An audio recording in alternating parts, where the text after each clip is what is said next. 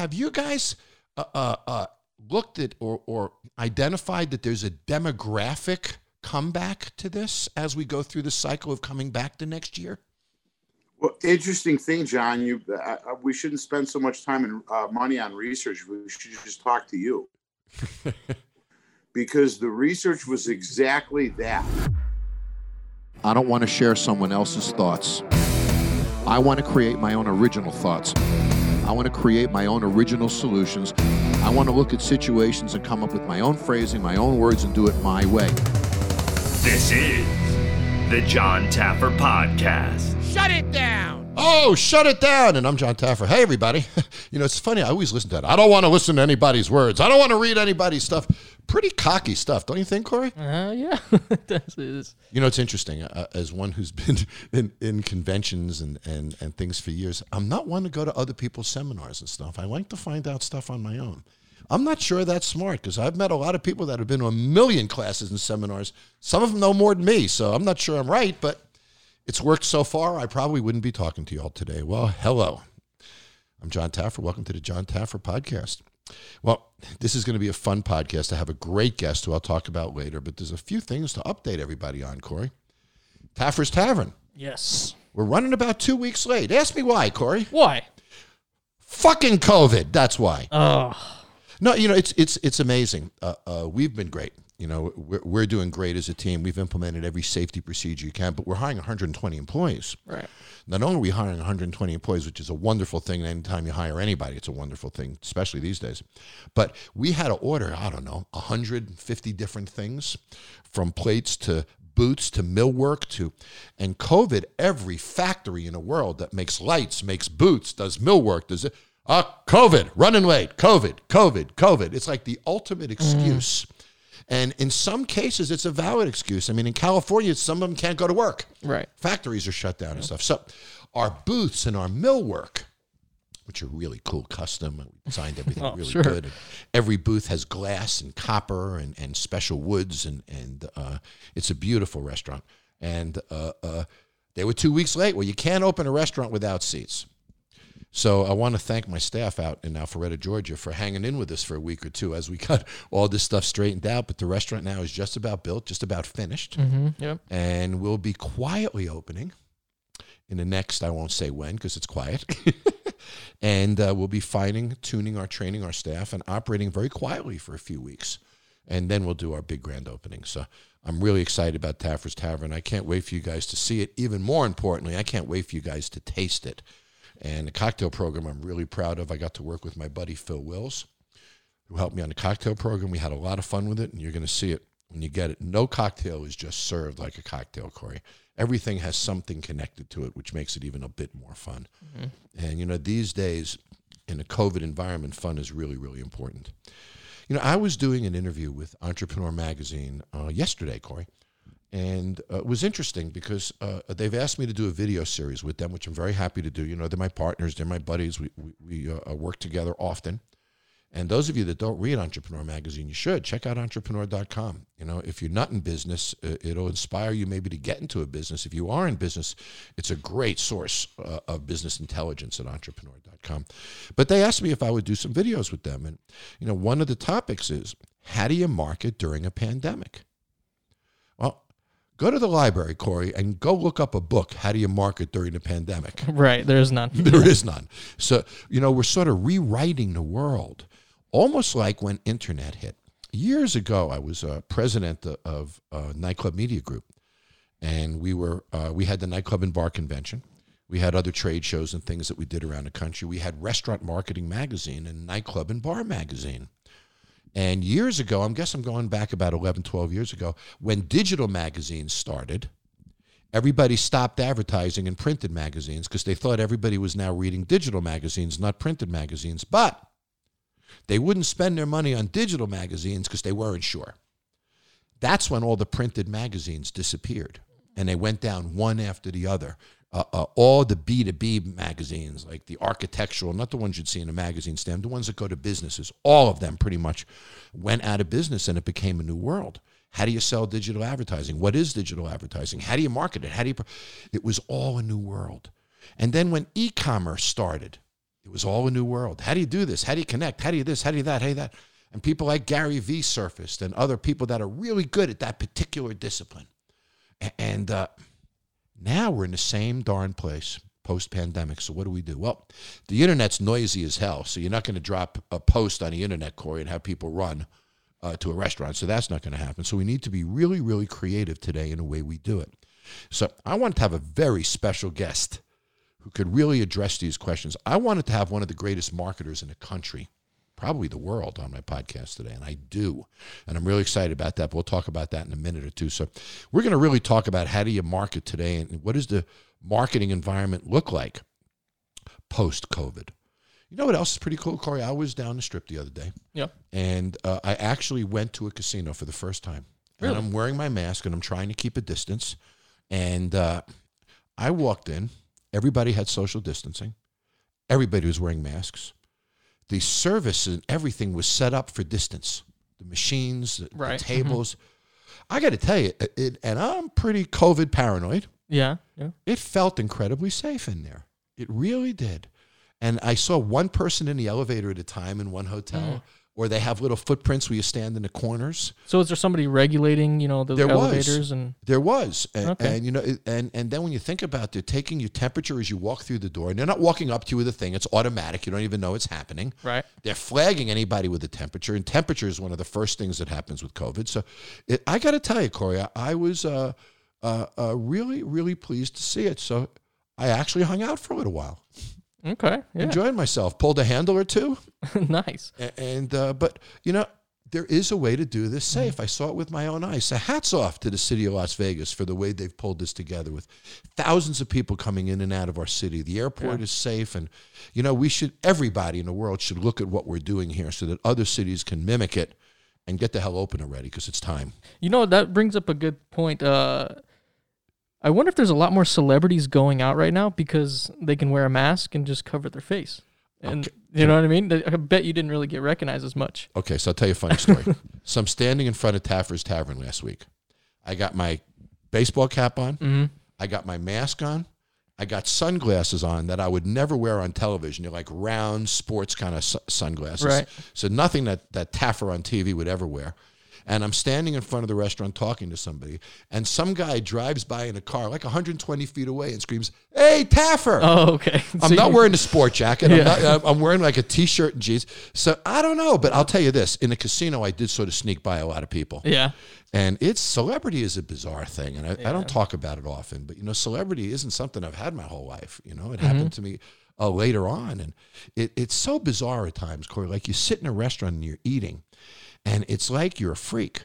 People Right. just stare at you every moment. so you got to be careful. I can't take too big a bite. I don't want stuff dripping. down. And you know, picking your nose is out of the fucking Oh, question. yeah, yeah. You definitely can't do that. But celebrity is a very strange thing. Sometimes it really works against you, you know, and sometimes it really works for you. Uh, the the good part for me is I can go into a restaurant. I'm always going to be treated great in a restaurant. You know, years ago, Nicole and I were on the diet and said no desserts. And we're going out in Vegas and we're going out with friends. Every restaurant we go to, the chef sends what to the table? Dessert. dessert. so, so there's a good side of it, but you know, th- there's a time where we just want to be left alone. We just want to be autonomous. We're all that way. So yeah, the mask does help, and I'm guessing a lot of celebrities are walking around Yeah. that, that are us hiding behind those masks or those big scarves, or even more more uh, uh, hiding. Can really hide behind those. So, with a decrease in visitors, how can we bring them back?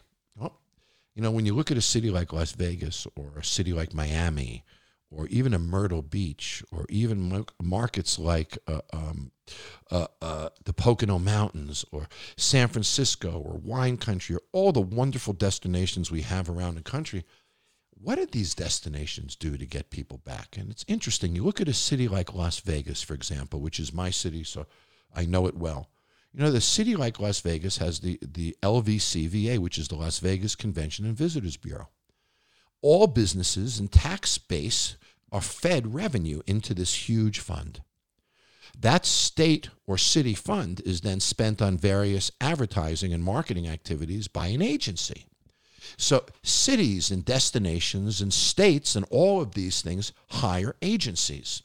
And right now I've noticed, Corey, I don't know if you've noticed on TV, South Dakota is running a lot of commercials. and the governor of South Dakota saying, "Come to South Dakota," mm. and, and, you know, great outdoors and all of that. And an agency did that. Mm-hmm. So the state has a tourism budget. They took some of that tourism budget, they gave it to an agency, and the agency then spends that money. And no different than in any other business, if the travel doesn't go up, that agency's in trouble, aren't they? Right. They probably lose the account, and probably another agency comes in. Mm-hmm. Well, when you think about a market like Las Vegas or Miami, I remember years ago, Miami spent about 40% of their budget in Germany. And that winter, I happened to go to Miami, and there were Germans everywhere. You could hear them talking German in the restaurants. You Wow. could see them walking around everywhere. It worked. yeah. And then you see certain hotel brands, for example, I won't mention which ones. There are a few hotel brands in Las Vegas, they spend about 80% of their marketing in South America. And if you go to their hotel, everybody's speaking Spanish, of course. Mm-hmm. Yeah. So, so there's a logic to the way these companies market ethnically, age group, income levels, mm-hmm. emotional. They really pick this apart. So, how to imagine the, the challenge to get 40 million people to come here this year, Corey? That's your challenge. I want you to get 40 million people to come to this city this year. Think of the massive numbers and how they go about doing this and how meaningful that could be to us or you potentially as a small business owner. So I wanted to talk about that a lot today and, and how we're going to um, turn this around and what are the tools that we all need to do that. So I have a very special guest who I'll introduce in a moment. But before I do so, next week's podcast might be one of my most special ever. And I'm going to talk about it now and I'm going to talk about it at the end. I'm probably going to have one of the most powerful people in the world on my podcast next week. That's the plan. And we're going to have a plan to ask some very, very important questions of a very, very important person. So, whatever you do, do not miss next week's podcast. I can't tell you who it is, but I'll tell you the second you see him, you'll know him, and you're going to be really curious to know what is Taffer going to ask him. And uh, you'll see next week. But you know, I wanted to talk to a great marketing expert, somebody who would really have something really powerful to say to us all, because this is a tough time. And right now, everybody's saying the next eight weeks are going to be brutal, right? And the numbers are going up, and people are getting more scared, and some businesses are closing, and we're reading in the papers that we're potentially going to see more shutdowns, and, and not the best news the past couple of weeks, Corey. And yep, we got a vaccine a few months out, but right now, the next 60 days are not looking so good, are they? No. Yeah. So the numbers are a little scary. And even a young guy like you, you see this stuff and it makes you say, wow, if more people have it, then maybe I shouldn't go out as Right. much. So, you know, th- this is a very, very difficult and tough time. And it's time for our government to step up. It's time to provide the necessary stimulus and subsidies that are needed to protect these businesses that employ so many people. And over these next few weeks, as we go through this difficult time, I want us to remember that the vaccine is 60 to 90 days out. This is sort of like the end of the race, Corey. Imagine you're in a five mile race. Okay. You know, in the first couple miles, you're sort of jogging, you, you know, you're saving yourself, and now you're in that last half mile and you got to push. And that guy next to you is running as fast as you are. now you got to sprint after running four miles. That's a tough sprint. Yeah. That's the sprint we're in right now. It's a tough sprint, but you can see the fucking finish line. Mm-hmm. I mean, you can see it. It's 100 yards Oh, away. I know. And, you, and if you can just hold out those few more yards, you're going to make it. That's where we're at right now. So this is our final sprint. So let's hang in there together. Let's support each other. Let's get past this freaking election and all divisiveness that it's caused. And let's get back to running our businesses and running our lives. And to do that, I wanted to have a really special guest with me today to talk about how we're going to market. So I have a very special guest. Billy Vassiliadis is the man who runs, he's the CEO of R&R Partners. He handles all the messaging and marketing for the destination of Las Vegas. So under Billy's watch, that famous phrase, what happens in Vegas stays in Vegas, was created by his company. Every dream needs a merchant, every myth a myth maker. The New York Times wrote, "In Las Vegas, the job falls to Billy, the creator of marketing magic. R&R Partners CEO has been the mastermind behind some of the most iconic and impactful campaigns for 40 years." From guiding the creation of R&R's iconic What Happens Here Stays Here ad campaign for the Las Vegas Convention Visitors Authority to advising presidents, senators, congressmen, governors, to leading some of the most high profile marketing and, and brands in the entire world. There is nobody who I actually know who has a more successful, more dominant track record in positioning and marketing than Billy and his company. So I will be right back in one minute with Billy Vassiliadis. Don't shut down this podcast. Jon Taffer will be right back.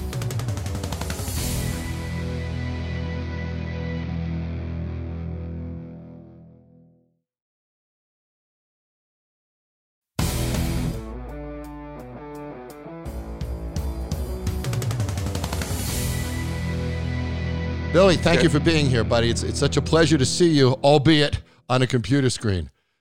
Great to see you too, Jon. It's always nice talking to you and looking forward to this. Uh, me too, buddy. So, boy, we've had a heck of a year, and and you know those of you heard my introduction uh, uh, about Billy, but you know Billy is one of the pioneers who led the whole brand of Las Vegas, uh, uh, and and what you've seen, Billy, over these years as the I guess the agency of record for the Las Vegas Convention Bureau uh, is really remarkable. How many years have you been managing the marketing or involved in the marketing of, of the city of Las Vegas? Well, the agency before I bought it um, got Sig Rogich had the account since 1980. Uh, for me, it's been since 1994. Wow. And, and so you you you are on the team when what happens in Vegas stays in Vegas was created in that rollout. When you look yeah. at when you yes. look at all your years, because I think that's one of the greatest slogans of all time, uh, not Thank only you. for the city, it's deep. It says a lot. There's a lot of symbolism and visualization and fantasy, and you know, so many things come out of out of those uh, a few words. Did you actually see an impact from that campaign? Yeah, most certainly. I mean, it, it, it became part of the became part of our culture um, it, be, it was knocked off a lot yep. and, and, and imitated a lot, which is, I guess, a sincerest form of flattery. But we also saw a steady increase, not just in visitation, because maybe that would have happened naturally, but also the type of customers that w- were coming, uh, the experiences they were seeking. And also, I've been really, really lucky in that we've got companies on the Las Vegas Strip that constantly upgrade, update, make their product more contemporary and fit with their customers needs. So we saw this kind of hand in hand escalation of the campaign with the product escalating, the campaign having to re-escalate. And ultimately, I think this town does the best job of any destination in fulfilling people's aspirations of what they want on Las Vegas. And we see that even in customer satisfaction surveys. Yeah, we do. And I've, I've read so much of the data, some of it even from R&R from your company. If I'm not mistaken, uh, 70% of visitations have come to Las Vegas before. I mean, the numbers yes. is huge like that. Yeah. That speaks yeah. to the depth of our experience, you know, to the level of satisfaction that we achieve To think that somebody would come back to Las Vegas rather than going to a new place and have a new adventure speaks loudly. And I guess it goes back to Mirage. You know, when Mirage l- launched on the strip and then hotel after hotel after that, it became uh, an exciting time. So last year, in 2019, the city of Las Vegas achieved, and correct me if I'm wrong, Billy, achieved about 42 million visitations. Right. And give or take about six and a half million, seven million were convention. Right. And what many people don't know is Las Vegas sort of goes through a metamorphosis. In the wintertime, it becomes a little more convention, much more of a mix of business people. You see a lot more suits and ties on the strip. and then, of course, in the springtime, when, when the convention season starts to subside, we become much more of a leisure destination. And you'll see a lot more Hawaiian shirts on the strip, and you'll see that demographic change happen. Whammo, COVID hits. And, you know, Billy, it, it's uh, as marketers, we've never experienced challenges like this before. No. And and I really want to dive into this and, and, try to understand it a little with you if I can. Back in March, I said on Fox News that I thought people were going to come back in thirds. First third would be quick. There'll be a younger, fearless demographic, lower income level, but they'll come out pretty quickly. Then I felt the second third would be what I called the reserved third. They're going to wait and see are there masks, is there safety, how does it feel, and then maybe they'll come out. And then I sort of thought the third third was the certain third. They're not going anywhere until there's a vaccine and, and, and you know they're sort of bulletproof safe. And, and when I drive down the strip and look at our city, I almost see it rolling out in that kind of a way. Have you guys uh, uh, uh, looked at or, or identified that there's a demographic? Comeback to this as we go through the cycle of coming back the next year? Well, interesting thing, Jon. You, uh, we shouldn't spend so much time and uh, money on research. We should just talk to you, because the research was exactly that. That somewhere around thirty percent of our Vegas visitors, the people that that like Vegas, um, were going to come back pretty much as soon as they could. They were under thirty-five. Uh, they were sixty plus percent male, mostly drive-ins coming from Southern California and they they were just pent up and wanted to just blow. They just wanted to come and have fun and Mhm. and, and they really that group really didn't uh they didn't care per se that there weren't shows and you know some of the other product that Vegas has in in obviously pre-COVID and Yeah. will have post-COVID. They just wanted the escape, the the, the pools, the Yep. being able to have a choice of restaurants, stay in a hotel room, gamble. Yep. Are, are, Yep. ironically, for the first time in, geez, I bet 25, 26 years, our gaming is growing, you know, uh, faster than our non-gaming. Um, because those, th- again, there was no shows and things, and, and that was the demographic that game. It's interesting. and So, slow- so you're not diluting the audience into all the nightclubs and the restaurants. We're keeping them contained in the casino. That's that's Exactly. fascinating. It is. Exactly. Yeah. And and then we started seeing that expand. Um, one of the interesting pieces of data we got about 15, 20 days ago is that the intent to travel to Las Vegas is about 31%. Uh, that's about what it was pre-COVID a year ago. So people wanting to come here. Now, what you said is right. That second group is starting to come somewhat cautiously. Mhm. They're intending to travel here in the next few months, uh, they say. Mhm. Um, but they're also the news watchers. They're the uh, COVID Act now, Johns Hopkins Yep. indicator watchers. Um, they're the ones who really appreciated our Vegas Smart campaign with the mask up, Yep. et cetera, et cetera, et cetera, social distancing. Yep. Um, and we're starting to see them come. That third third, I think, is still hesitant. Um, and I also back to your convention point a second because I think it's it, it- it's important. You're right in that there was a seasonality to it, but there was also a weekly difference to it. We used to fill our Tuesday through Thursday rooms with conventions, primary or corporate meetings, Mhm. but business travel. That's what's missing right now. That's probably our biggest pain point. Yeah. Our occupancy on the weekends is is very strong. Yeah, you can see it. Without, I'm sorry. You can see it when you go out on the street. Uh, uh, we Right. certainly have the business. Fascinating. So, so uh, the biggest fallout has been in business travel, but that's the case in air travel across the country. So obviously, we mirror that trend to some degree. Right. The the the difference with I guess the slight difference is that we had become I don't want to use the word dependent, but that midweek business traveler had become quite a bit of cushion, quite a great cushion for us. And they paid higher for room rates. They did more retail. They more booked farther out. Dining. They, They, were booked, good spenders. and they booked farther out. Often they, They were booked booking a Yeah. year or two out or so.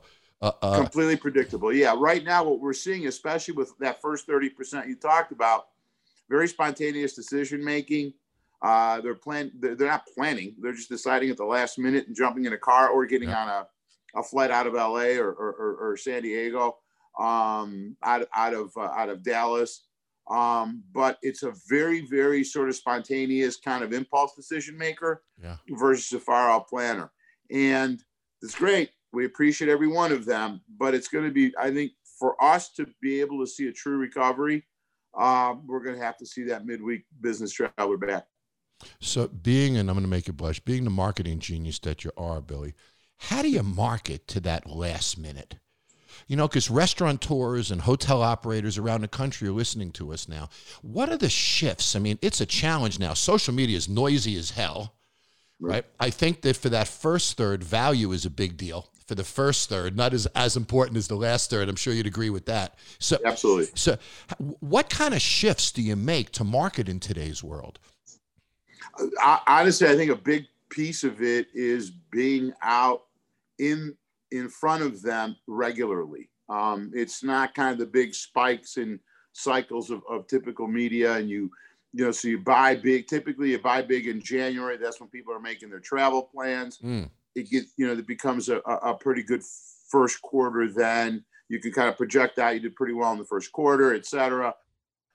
Um, so there were times to spend and times to hold back. Now there needs to be more of a consistency and a presence. Mm-hmm. Someone's at home.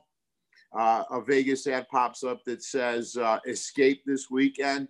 Uh, yes, you can. There are, oppor- you know, there's an opportunity to, to have those celebrations you need to have. You can have them in Vegas. And along with that, then obviously we continue to run our Vegas smart message, the masking and, and the social distancing because people find that important. Sure. Um, and so it's more. You know what's of a- interesting, Billy? I hate to interrupt you, but I want to pick this No, apart. please. What's interesting is the language change that you just made because every word you said tied back to spontaneous.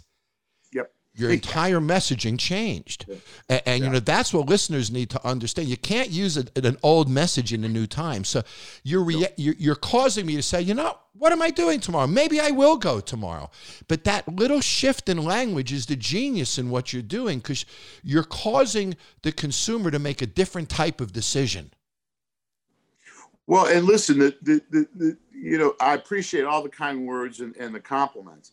Um, I don't know that I, I'm not a genius, but I'm a good listener and I listen to our customers. And Vegas has been a leader by following, uh, by knowing where our customers are, where their mindset's at, and what they need. And the one thing that's interesting too, Jon, that's consistent even in this, in this spontaneity, even in this COVID era, Vegas continues to be the greatest escape place on earth. It's the one place where people go where they can feel as if they can get out of some terrible situation they're whether it's a, a, a job pressure or, uh, you know, in this case, obviously, A disconnect. COVID. A disconnect from. I got to get out. I, Yeah. and, and in Vegas, I don't need to have an itinerary. I don't need to know that you know, I don't have to make reservations for every hour of my day in order to enjoy Vegas. In fact, I'm going to enjoy it more if I don't. Right. And if I if I want to bring my golf clubs, I will. And if I don't want to use them, I won't. And no one's going to judge me for that. I come here and I'm not judged for escaping, for releasing, for disconnecting, for unplugging. And so I, the great thing about Vegas is that there's subtle changes in our language. Maybe there's subtle changes in our media mix. Maybe there's subtle changes in our the platforms we use. But the essence of Vegas being that place where I could go be who I want to be, who I aspire to be, uh, is still the purest, the purest, purest, purest part of our brand.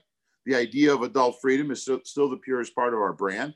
And we saw that with that first third you talked about. Yeah. The idea they felt free. They felt the ability to come here. I mean, you think about it, they were in Southern California, which locked down pretty early, Yep. um, most of them, Mhm. the initial group. Uh, they were in their homes ordering Grubhub or whatever they were using to have their food come home. Maybe they did some uh, drive-by pickup.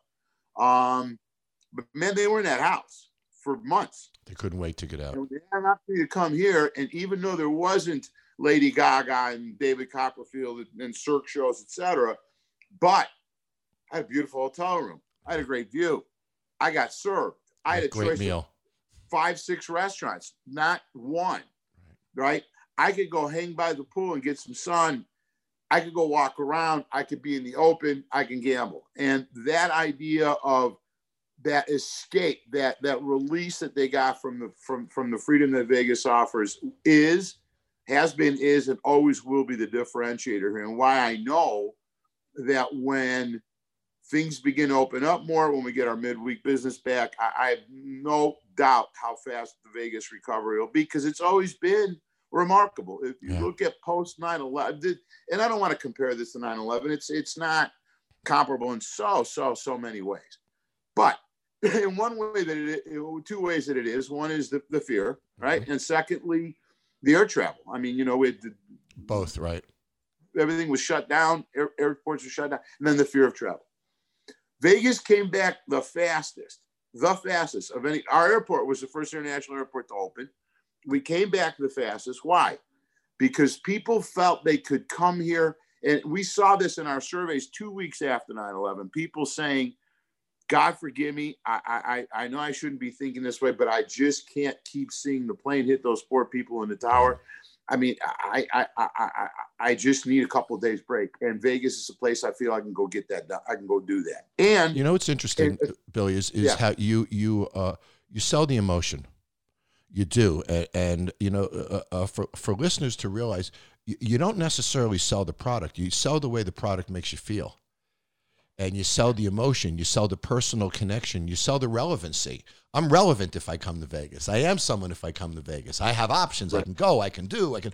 All of these things add to our identity and our relevancy, and, and that's what's wonderful about Vegas because it, it's not a place. It's a thing. It's a feeling. It is. Yes, it's a feeling. Feeling. It's a and any restaurateur or hotel operator or bar or nightclub operator, if you can identify with the feeling of your businesses, why people come, is it jubilation, is it dancing, is it energy, is it a culinary experience, is it relaxation, is is it romantic? If you understand where the hook is and you build your languaging and your marketing around that, that's when we connect. Well, for bars and restaurants, I think increasingly the idea of of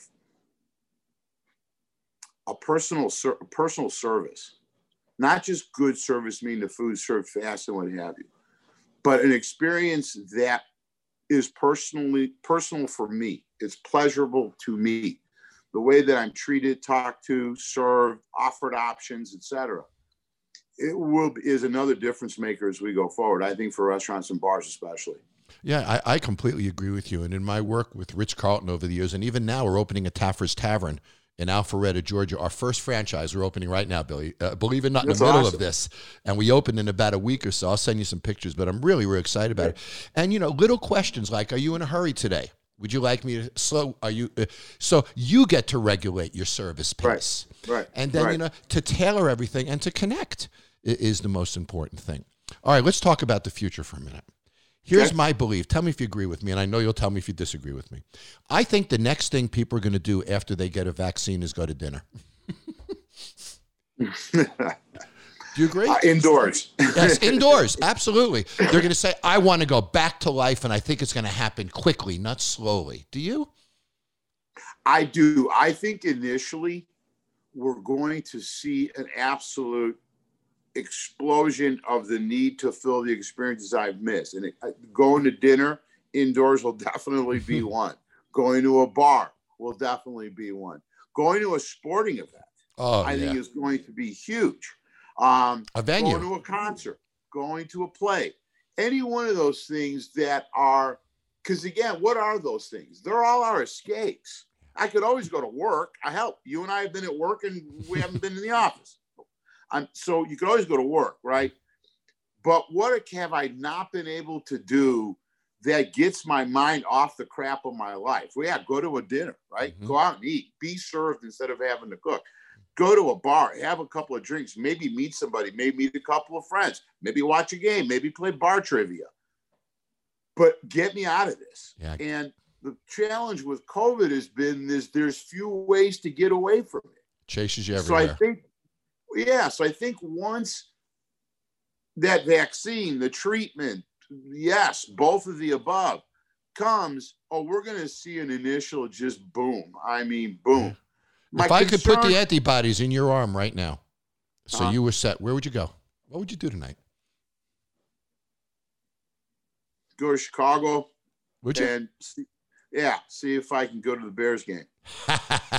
so your first move is a sporting event. Okay. Absolutely. That makes somebody Yeah. else would say I'm going to go to a comedy show. Somebody else would say I'm going to a movie. Right. Somebody else would say, "Oh man, I can't wait to get to Broadway." So, what's fascinating around the country, and I don't think Vegas is experiencing it to this level, Billy. And this is the sad part of our conversation, is we are going to lose about 50 percent of independent restaurants across the country. And you know, working with the NRA, it's a million restaurants. 70 percent of them are owned by single unit owners. Right, they're family businesses. Uh, we employ about 15 million people across the country as, as the restaurant industry. And we're probably going to lose about 50% overall capacity across the country. And I've been talking to restaurant operators around the country and saying, hold your money now while the market is dysfunctional. I don't even use the word disrupted anymore, Bobby. I use the word dysfunctional in cities like New York, you know, in places where the lockdowns, Los Angeles, in places where the lockdowns are severe. It isn't a market disruption, it's a market dysfunction. right? It, it goes that far. And I've been telling restaurant operators, you know, hold your money now because there's two phases to this. One is a sustaining phase. How do you survive during it? And then the next phase is the fact that this has run so long that brand loyalty is sort of disappearing. You're almost relaunching. You're almost, and not necessarily Las Vegas or one of our properties here, but you know, a, a restaurant in Chicago, it's almost like a grand opening again. You have to rebrand yourself. You have to reintroduce yourself. You can't count on those old customers. Patterns have changed. People have moved and stuff. If they all spend their resources in sustaining themselves, they won't have what they need to launch themselves properly when COVID opens up. And and are you finding that that's a, a, a, decision that some of your clients and you guys are making where let's hold some money in the stable for relaunch? Are you strategically looking at this as like a sustaining period and a launching period? You know, I, truthfully, I I um, that's an, I, I've never thought about that. It's been very um, how do I get through today and tomorrow? How do I get through this weekend? Uh, what do we need to do to get an incremental 15,000 people to visit Las Vegas? One of our clients uh, nationally is SeaWorld. Um, how do we get people comfortable enough in SeaWorld or Orlando to get an additional 2,000 yeah. folks through the gates there?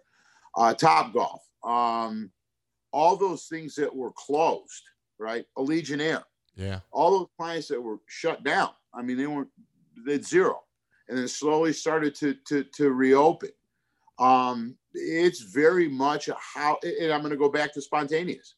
It's very much how do I get some short term traffic through my door, get some cash flow, so I can get to the day where I can open this thing up and have a grand reopening. The, the short answer is yes there's going to be a lot of grand reopening, a lot of grand reopening. Yeah. Before I really knew what COVID was, uh, when it started, but, but you know, in those days, it's going to go away. It's not. It's like the flu, all that yep. kind of stuff.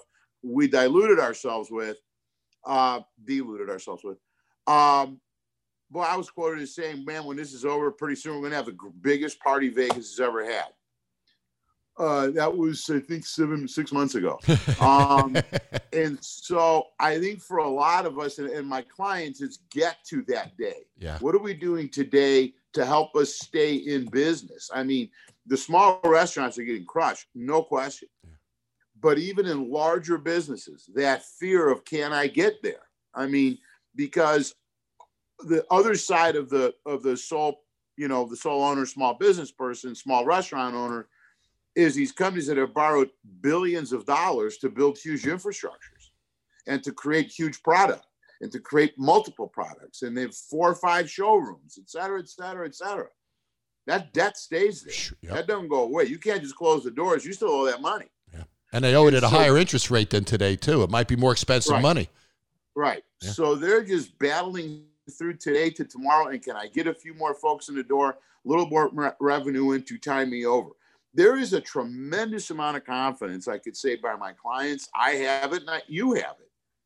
When this sucker's over, we're going to have an economic explosion in the short term. Now, it, I don't want to get deep. I still, we still haven't figured out exactly what the economic fallout is going to be, and will that have an impact? I mean, right. people talk about 9/11.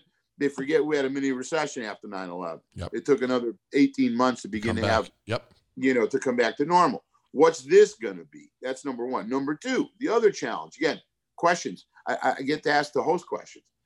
Um, how much has this existence changed consumer and customer behavior? Restaurant goers, right? Restaurant goers. Yeah. They've now, especially the younger ones, that already were sort of ordering, right? Grubhub and other things to the house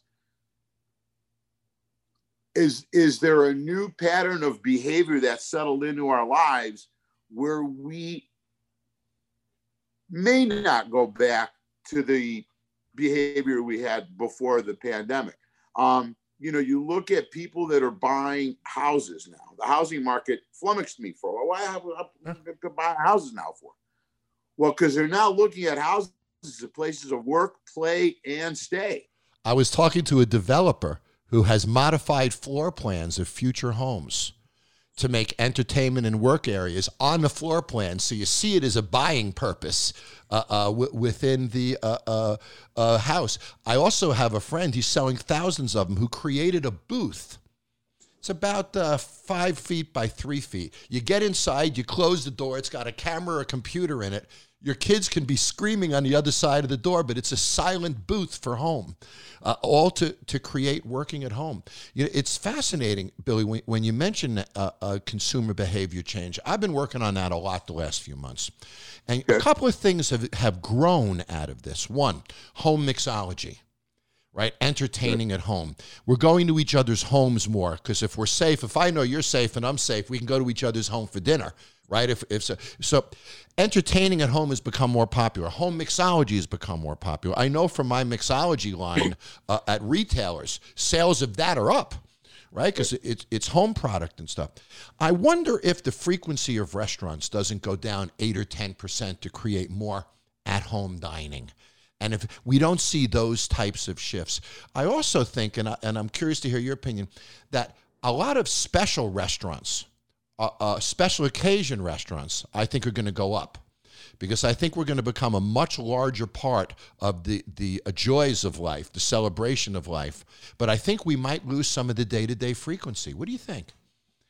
I completely agree. I think that, that, um, well, you know, interesting. You brought you bring up the, the home mixology how about the number of online Zoom or, or FaceTime real time cooking classes you can now do at home with chefs from around the world, right? We did one with a, a, a, a lady in, in Bari in Italy who that's great. Did a homemade this, that, and the other thing.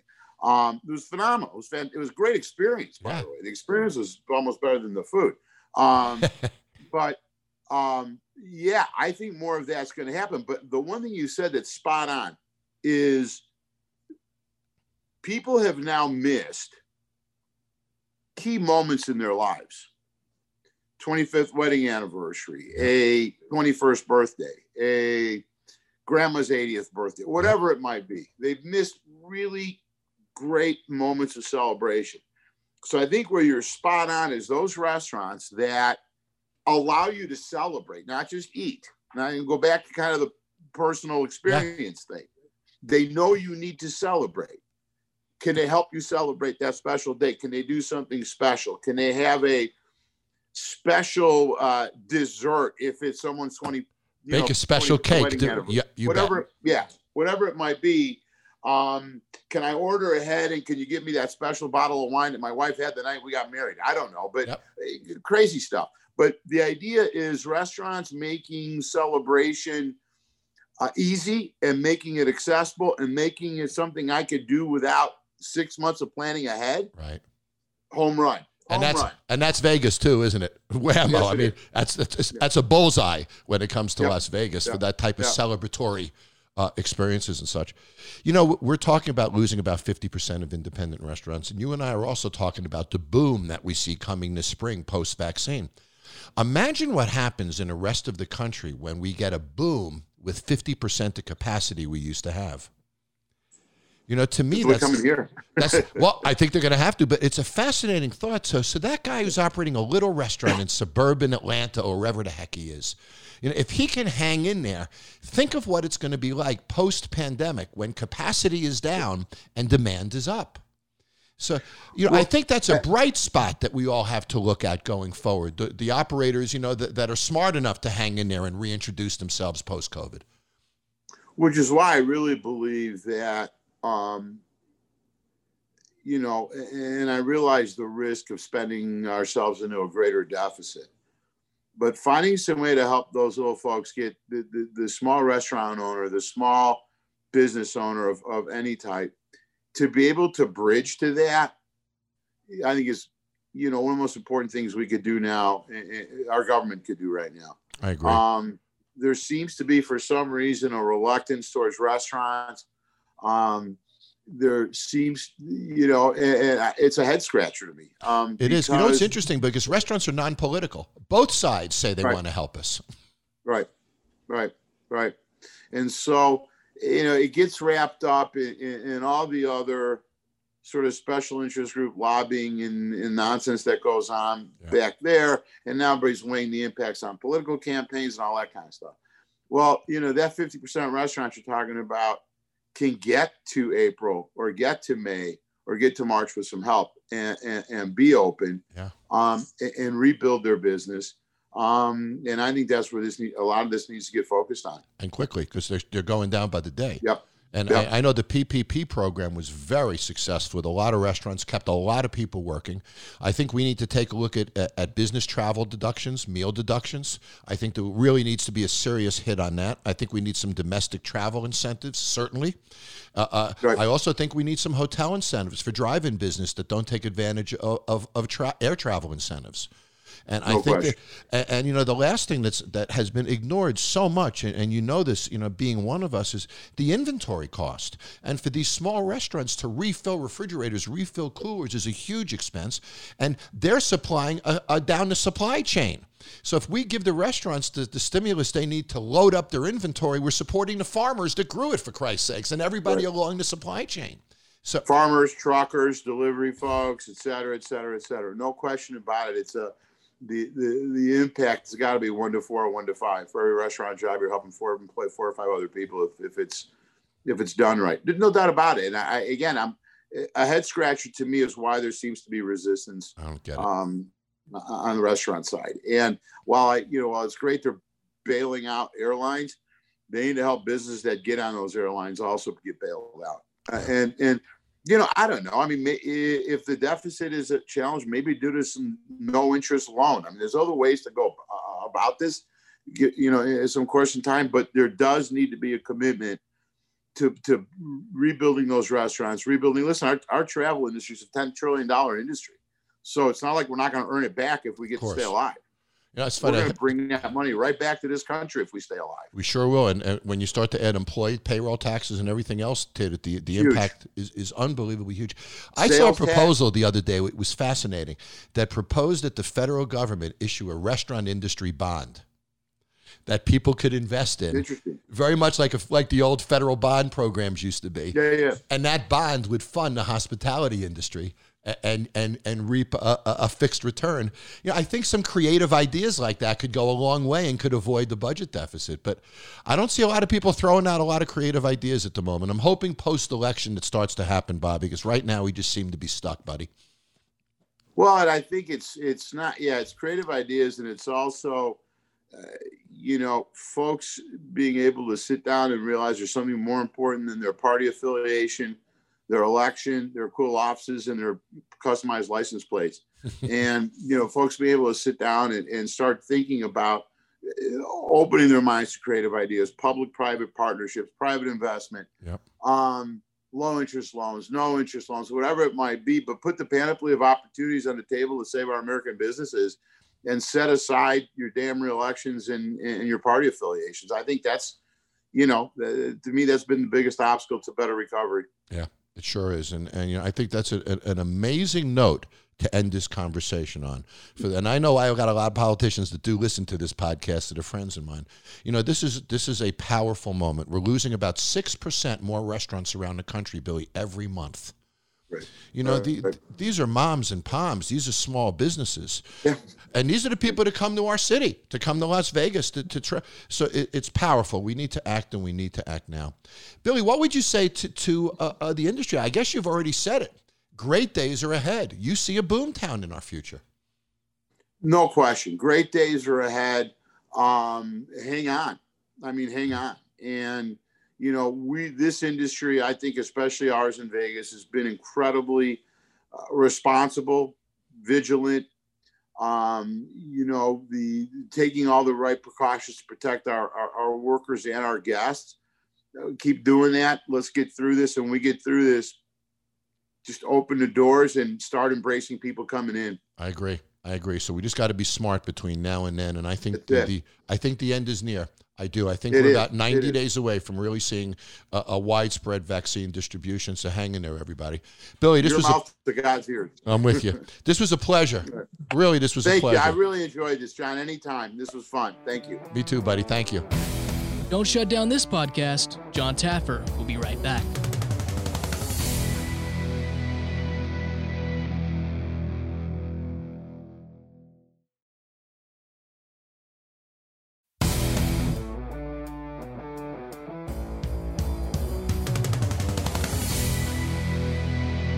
That was fun, wasn't it, Corey?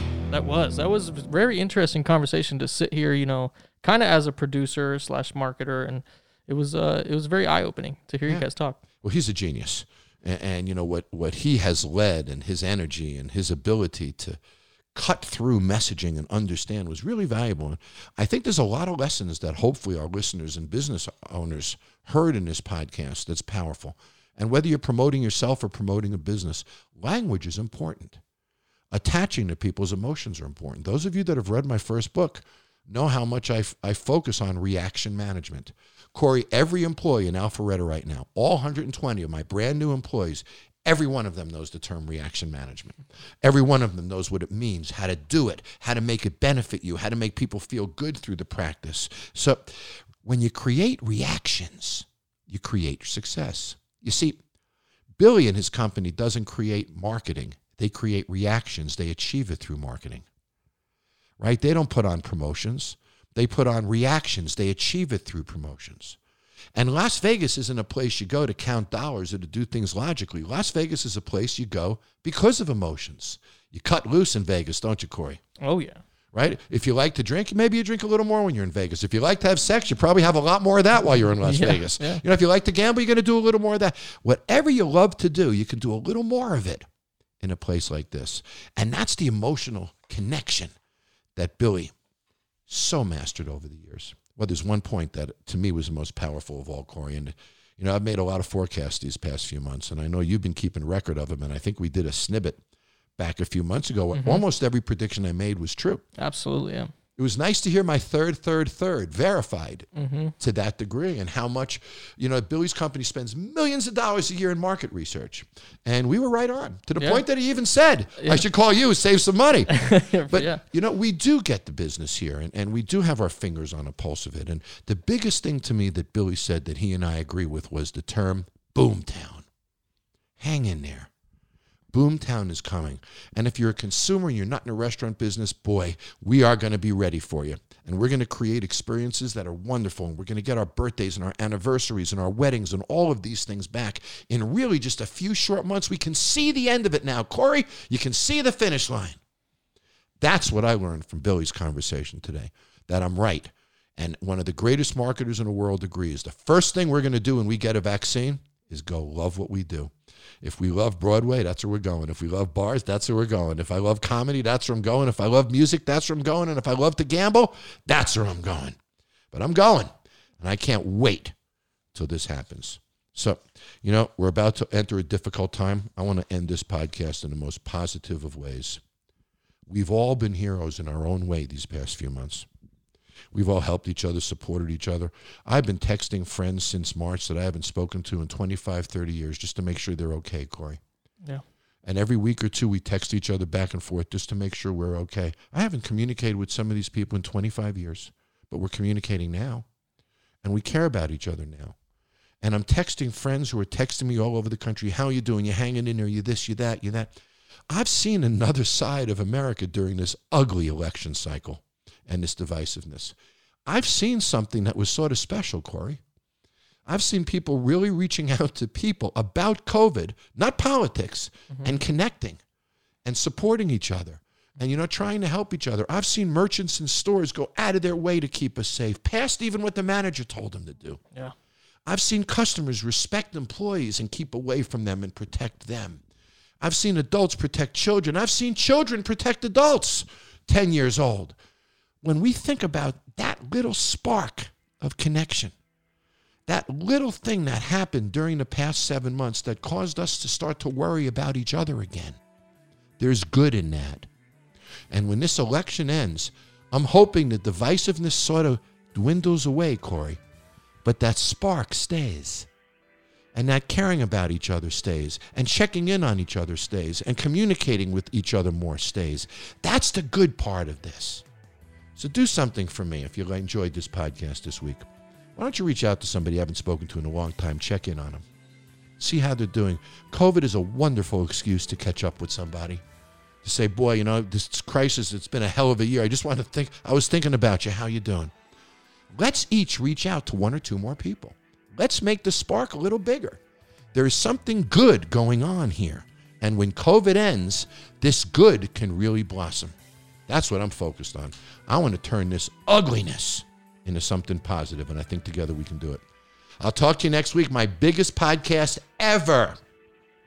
I'm not sure I can get much bigger guests. Do you? Yeah, no, I'm I'm I'm very very shocked and very excited, Were you? Yeah. Sometimes you just got to reach high in life, and we did. and we did. Talk to you all next week. Bye bye. Subscribe to the Jon Taffer podcast right now for more episodes every Thursday.